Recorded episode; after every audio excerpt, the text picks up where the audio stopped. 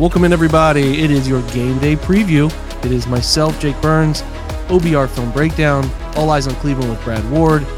Both of us here, as you're at least at this point, if you've been a long time listener, accustomed to these crossovers. Brad, we get together for I don't know, man. This is going on like 30 of these episodes we've probably done done together now. It's uh, in the midst of a, a Saturday where Ohio State loses to Michigan once again. Uh, mm. I, I, think that people don't show up for that opinion here, but uh, I, you know, I think we we both at least lean the direction of Ohio State. So yeah, it, it feels like a crossroad moment for the program in Columbus here. Uh, to you're either sticking with Ryan Day in perpetuity, or you're you're going to make a big change. And you know, I thought today was sort of indicative of where Ohio State is. They couldn't make the toughness things happen at the end to win the game, and their quarterback, who is you know, I think Kyle is certainly not an unplayable player. I mean, he can play. It's just he's not the level that they've had there over the last decade or two of athlete, of of thrower, and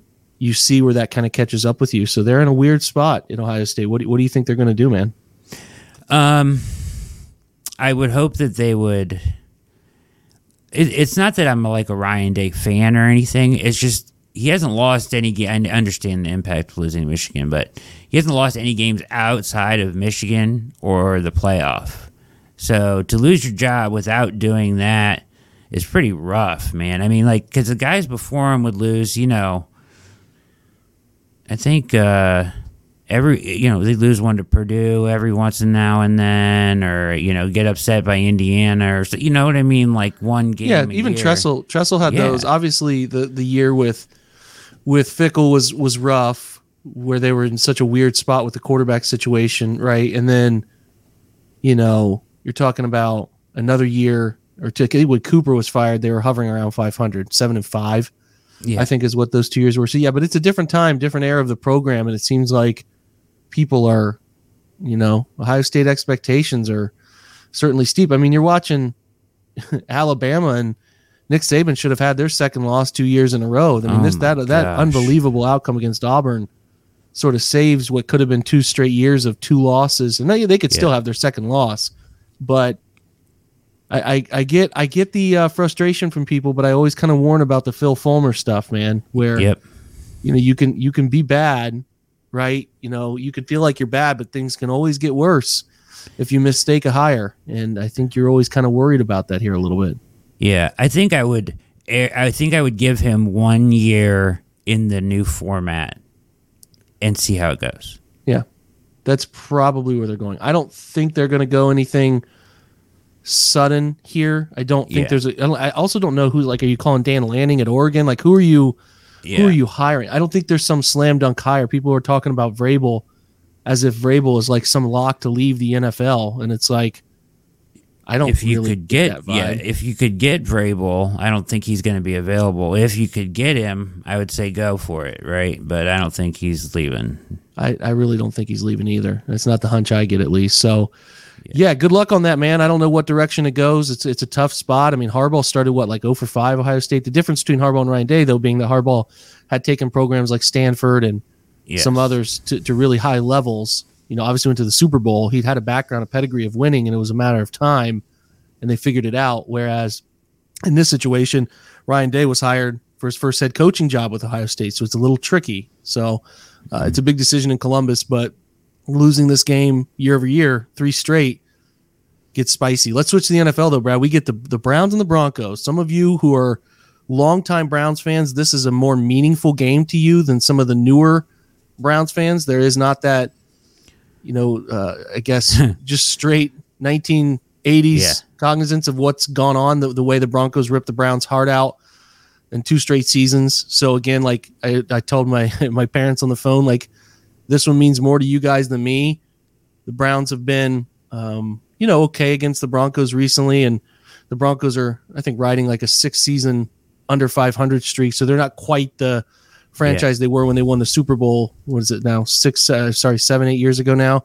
So I think they won the Super Bowl, had a nine and seven season, and then they've had an under 500 run for a little bit here. They're they're back to five and five though, so this is a very meaningful game for both sides very. on a 405 kick. So this is the second four o'clock kick the Browns have had. They had the same slot out in Seattle. They'll have the same slot with LA. Um, Yep. So get used to this a little bit, but it is supposed to be for a late November Denver game, not bad weather wise, right, Brad? Yeah, so uh, originally people were talking about weather being a factor here, but by all accounts, I can't find anything that says any rain is expected. It looks like sunny, a high of 37, so late November in Denver. Uh, looks like it'll be a, a pretty, you know, tolerable, at least cold wise, and a nice day. Um, so, uh, you know, obviously the altitude will play a factor for the Browns. Um, a little surprised he didn't go out there a little earlier. Uh, Yeah, I, would say I would say the same on that. I guess maybe they're holding off because they're staying yes. out there um, in between uh, on, the, on the the left coast. But yeah, I'm with you. It- we'll, we'll see how they handle the quick turnaround there on elevation because it is something you have to get used to. Broadcast crew is uh, is Fox, right? I believe not not a CBS AFC crew, so we, we're off that train, right? Yeah, we're we're on to Fox uh, 405, as you said. It's uh, Kevin Kugler, who I'm not real familiar with, uh, Mark Sanchez, and then Laura Okmin, who's done a couple Super Bowls, I believe, for them. So uh, on the sideline, she's kind of a big deal, I guess. But either way, you get uh, Kevin Kugler and Mark Sanchez on this uh, call, which is different and hopefully better than the last Fox crew we got. Yeah, the the Vilma crew was so Yeah. awful, um, but a good good recognition of a of a win in that moment. So yeah, we'll see if Fox can come through again. Hopefully, it works out. Good vibes all the way around. We'll see if they can take care of it. The the Browns Broncos all time. Do you have that in front of you? I think it's which way which way is that one tilted? It's 21 to 7 Denver. That's what I thought. Yeah, I- I, didn't want to say that without knowing for sure, but yeah. So um, recent wise though, it's a little better. I think. Cleveland won the last two of 3, yeah. And uh, they won the the last one was Thursday night football. Uh, October 2021, 17-14 in Cleveland, if you recall. And uh, so that would have been Baker. I believe that was. I think that was Case Keenum. I think it was Case Keenum and Teddy Bridgewater in a very Yep. weird game. And um, could have uh, similar vibes on the scoreboard to this one, but yeah, that is who it uh, who it was if I recall correctly. big D'Ernest Johnson game, if I recall. It did public stage. Got a shout out from LeBron. Uh, Yep. Big moment for him. You know, he's playing a little bit more in down in Jacksonville, but yeah, that is that is the D'Ernest Jackson game. So right on. All right, officiating crew for this one, we get Adrian Hill, not a well known name, but one you will recognize. I think you said he did the last Browns Broncos game, right, Brad? He did, strangely enough. That's the second time that's happened to us this year where a guy uh, who, you know, I don't know these guys by name. We have to, you know, like you always say, you recognize them by picture.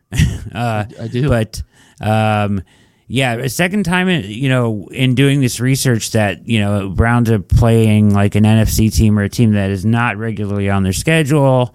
And that referee did the last time they met, probably a couple years ago. So, strangely enough, he did that Thursday night game. So, um, here's what we got on Mr. Hill. So, a little bit of a write up here from Sharp this week on this game and Hill. So, uh, it pointing out some not great uh, trends for us here. So, uh, there's no definitive edge here based on Hill's uh, career numbers. However, in the past two months, the home team is six and one. So six and one in the last seven. So that's not great, uh, but not a lot. Not a you know if you zoom out, of course, Jake, there's nothing really there, but still uh, a trend uh, a little bit there. Um, the the concern here that is brought up is that uh, the Browns um, home and away splits on holding offensive holding calls are from uh, excellent to very poor on the road, and that uh, Adrian Hill will get you for the the uh, holding offensive holding calls. So the Browns banged up offensive line and everything going on there. Something to keep an eye on here as they've been much better at home in that category. Interestingly enough. Very, um, very interesting. That is, yeah. uh, anytime holding calls get put into place, man. Yeah, those are so dicey because of, you know, they they're they're like they're like a sack. I mean, you know, I know you don't lose the down, but they're every bit like a sack. So you know, you don't like hearing that, especially. Uh, the other ones here are is that Hill is above NFL average in defensive pass interference, defensive holding, and illegal contact calls, which is not great to hear considering uh, the Browns uh, have been dinged for that a number of times in critical spots. You know, um, so hopefully that doesn't turn into anything bad. And then they do note here that there is a, a trajectory uh, matching, you know, the Broncos' penalty average uh, has coincided with their winning streak. So with the winning, their penalties have gone way down. So uh, versus the first four weeks of the season, uh, there's been a significant drop off uh, over the last six weeks. Of course, they've won four in a row, Jake, for the first time since 2015-16 season. So. Mm-hmm. Um, and they Denver. and they beat some some teams that matter. You know, Packers, Vikings, Chiefs. Uh, Chiefs know. and uh, Bills. Yeah, they've they've beat some teams that matter. But you're right; it's very formulaic how they've done it. We'll talk about it after the break a little bit, but um, you know they have they have followed a very specific path. Let Let's talk about real quick before we go to uh, to break and, and and come back and talk about how the Browns have to get it done. The parlay. I know we were close last week Oh, we are we are so close. Heartbreaking a couple times, but I think there's some some really really good ones this week that are setting up with some specific players. Go ahead.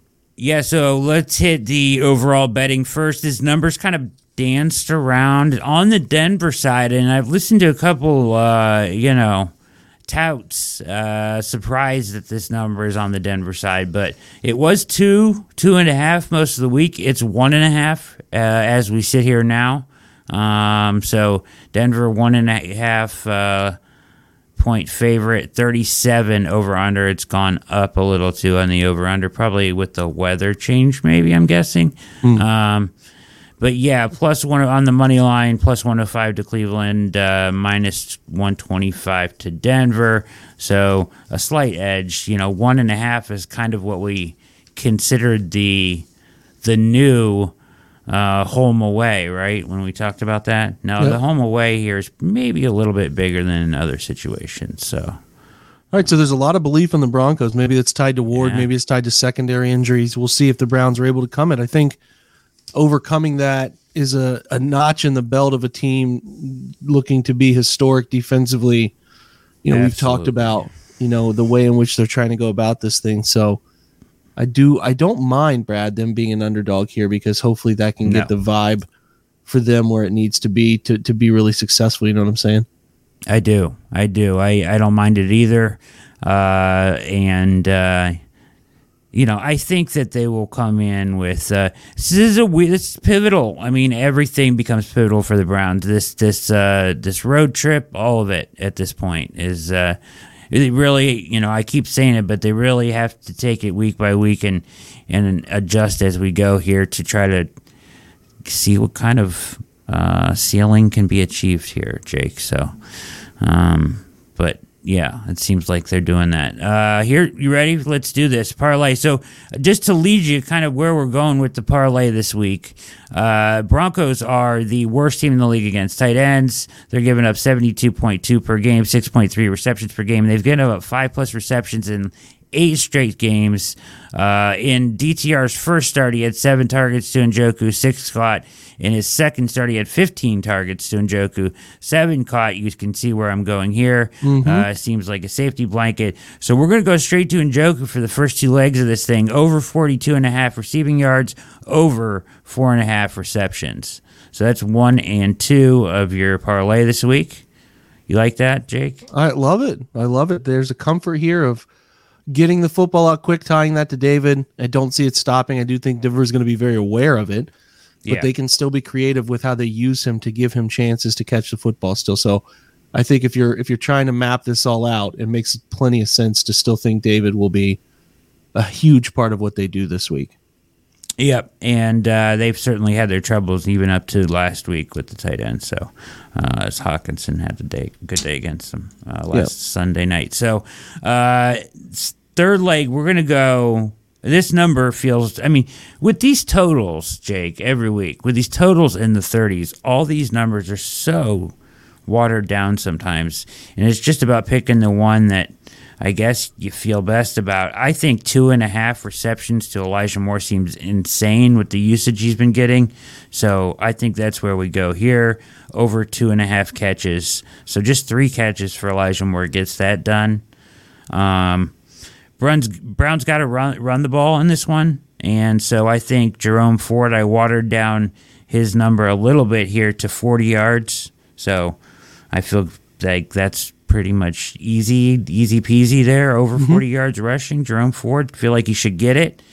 And uh, to cap things off here on this one, they br- have brought back our uh, D Hop field goals uh, in same game parlay. So They yes, knew we needed please. a break. They brought it for us. Yes, So they we did. appreciate that. Yes, please, on the over uh, one and a half uh, D Hop field goals. That gets you to uh, plus 1100. Uh, there's a step up bonus that'll get you to about plus 1540. So $10 wins you uh, 164, 154 pro- profit there on the uh, the official uh, game day preview parlay. There you go. Love it. I love it. Great stuff. Take advantage of that. Put some money in your pocket. You feel good about it. You're not risking that much. Even if you don't win, it's you know it's pizza money, like we say. You don't have to throw away too much money here to Yeah. To try to make some money on on some things that have been hitting for us most often. So right on, do it up, take advantage. All right, Brad. I don't think we need to go too deep into this. Like I, I really don't think the formula is difficult. I'll let you hit lead off. You tell me everything you think the Browns need to do to win this football game, and then I will I will come in with with anything I think you maybe don't get to because I, I really see this as pretty simple. Go ahead with your thoughts. Yeah, this is kind of like the um, the meme, the Spider-Man meme, a little bit with the two Spider-Mans pointing at each other a little bit. Uh, so their path to winning is very similar. Uh, it's uh, very similar to last week with the Steelers game. Uh, the Denver wants to. They are uh, fifth in takeaways uh, or pos- positive on the positive side of the ledger there with I think plus five, but they're fifth in the um, NFL in turnover margin. Apologize. Uh, they have been relying on time of possession, complementary football, uh, run game, some changes on defense. Uh, and uh, their defense is actually much better than advertised coming in. So I think, you know, listen, I think the Browns can run the ball against them. They have to. They better be able to, right? So I think they will uh, have no problem uh, turning around and handing it off a good deal uh, and playing into this kind of a game um, where can you be more physical? Can you run the ball more? Can you get some easy throws for DTR? Um, and uh, off of that, relying on your defense to win you this game, really, right? Like I, I just feel like that's the the the game script here because the Browns have the better defense, and I don't think there's a big edge on the other side. I think the thing you need to guard against is probably their wide receivers are pretty talented and athletic, as we saw at the end of the Sunday night game where uh, Courtland Sutton goes up and Moss is uh, guy in the end zone. Pretty amazing play to pull out the victory. And you're going to have Mike Ford out there instead of Denzel Ward, uh, you know, in the nickel probably or out out there guarding one of these guys sometimes. So. Uh, but I think Schwartz will have things schemed up and ready to go, and I think you want to play into this time possession complementary football game and just be better at it. I think the Browns can be better at playing this style of game and finding a way to win late, uh, and like they were last week. That's the Steelers. Uh, that's their script, right? But the Browns beat them at their own game last week. I think it's very much the same thing this week. You got to be able to run the ball, and you got to be good on defense. Uh, play complementary football. Don't be afraid to punt it, and uh, take your opportunities when they're there. It's right, man. No chunk plays, no explosives. You create an explosive or two somehow, some way, right? halfback pass, something funky. They could use a trick play that works. Uh, Yeah. Could use a screen game uptick. To your point, Brad, they cannot have another week repeated where they can't run the rock and they're just forcing DTR to throw 44 times. Can't do it. Can't. That is a horrible formula for them. So running the ball and kind of you know manifesting your game plan off of being able to do that a little bit, and especially gun run, light boxes. Denver struggles. Watch the Bills game. Bills do not have some great offensive line. We all know the Bills are were broken during that game at times, and we're able to run the ball really well between the tackles. If there's a spot Denver is weak, and I talked to you know a Broncos guest about this, Yeah. um, they they don't have great depth uh, in their in their in their front play, so they struggle to to stop the run. They've been better, put themselves in better situations, but they struggle to stop it. So the Browns have to be better at that, so we can kind of manipulate their game plan off of being able to do that to give themselves more opportunities to sit in the pocket and throw it, play action, whatever, whatever. However, you get that time in the pocket to let some downfield stuff develop. They were very afraid of doing that last week. You cannot be afraid of doing that this week. You just can't. You have to throw it downfield a little bit, but Yeah. you also have to be very calculated because, to your point, Brad, and what everybody's talking about here, the reason Denver's winning ball games are taking the football away. Five times from Yep. the Chiefs, three times from the Bills. This is the formula for them, right? Multiple times early Josh Dobbs fumble against the Vikings, leading to points, like meaningful takeaways, leading to points. And they're not winning these games in blowout fashion. I mean, the Chiefs they did No. because they they received five turnovers. And again, I'm, the Chiefs' offense is, as we've seen on national TV, people want to believe the Chiefs are the offense they've had in years past. It's not. It's They're a not. very fractured group right now. So uh, most people have been able to run it on them. The only team that hasn't is the Chiefs because I think the Chiefs are still trying to figure out, fix damaged parts of their offense in the passing game because they know they have to get that figured out before the playoffs. So if most teams are able to run it on them and run it really well, you have to be able to do the same thing. Take care of the ball, run it well, hit some timely throws, and do what you do on defense. Continue to show up in the big moments. Restrict life on Russell Wilson. Get after him. Make his life an absolute headache. You're beat up in the secondary, so get after him with the the front group to make the secondary their burden a little less worrisome, right? Yeah. Absolutely. And I think that's the formula here. You know, play uh, opportunistic football, but but I think above all else, man, I, I- I keep looking at how Denver's winning. Josh Allen puts a ball on the ground on a handoff. You know, Josh Allen throws into a corner in a, in a in a late half moment that gives Denver three more points that ultimately wins them the game. And you got to you got to keep Courtland Sutton from making hero plays, which is which has been a large part of their offensive success is exactly that. And Russell Wilson in a very low A dot average distance of target, hitting a lot of check down running backs. So, you know, you you want to drop coverage often, but you have to have eyes on late release running backs and tight ends where they try to chip away at you. The, the, the Broncos are a pretty good first down team, and if you can can can make their first down life chaotic, then making those and again this is the Browns formula too, right? Browns want to be good on first down to make their second and third downs easier. Uh, teams like the Browns and Denver don't have a great downfield passing game. This is what you have to do. So, I think that what for, who wins this game, Brad? Watch first downs, both sides of the ball. Who's winning Yep. first down? Who's winning early downs to create easier third downs? That's the secret. So, again, you you made a great point though. This is the formula the Browns have been using. They're comfortable in this world. This is who they Yep. are. The Broncos are kind of, but they've relied on takeaways, which you cannot always predict. Takeaways are going to happen. So, the, the the point here is, and again, you stated it very well. Two teams playing a similar brand of ball who are just going to be a movable force and um, all of that stuff ramming into each other. Can they? Can they? Which which team's going to yield? Right? Which team's going to yield? So I trust the Browns defense more than I trust the Denver defense, Yeah. and I think that that ultimately is why I lean Browns and pick them this week. That I trust that defense even without Denzel. Um, and we'll see what the game day inactives look like, but I, I just I feel more confident in their ability to be who they have been.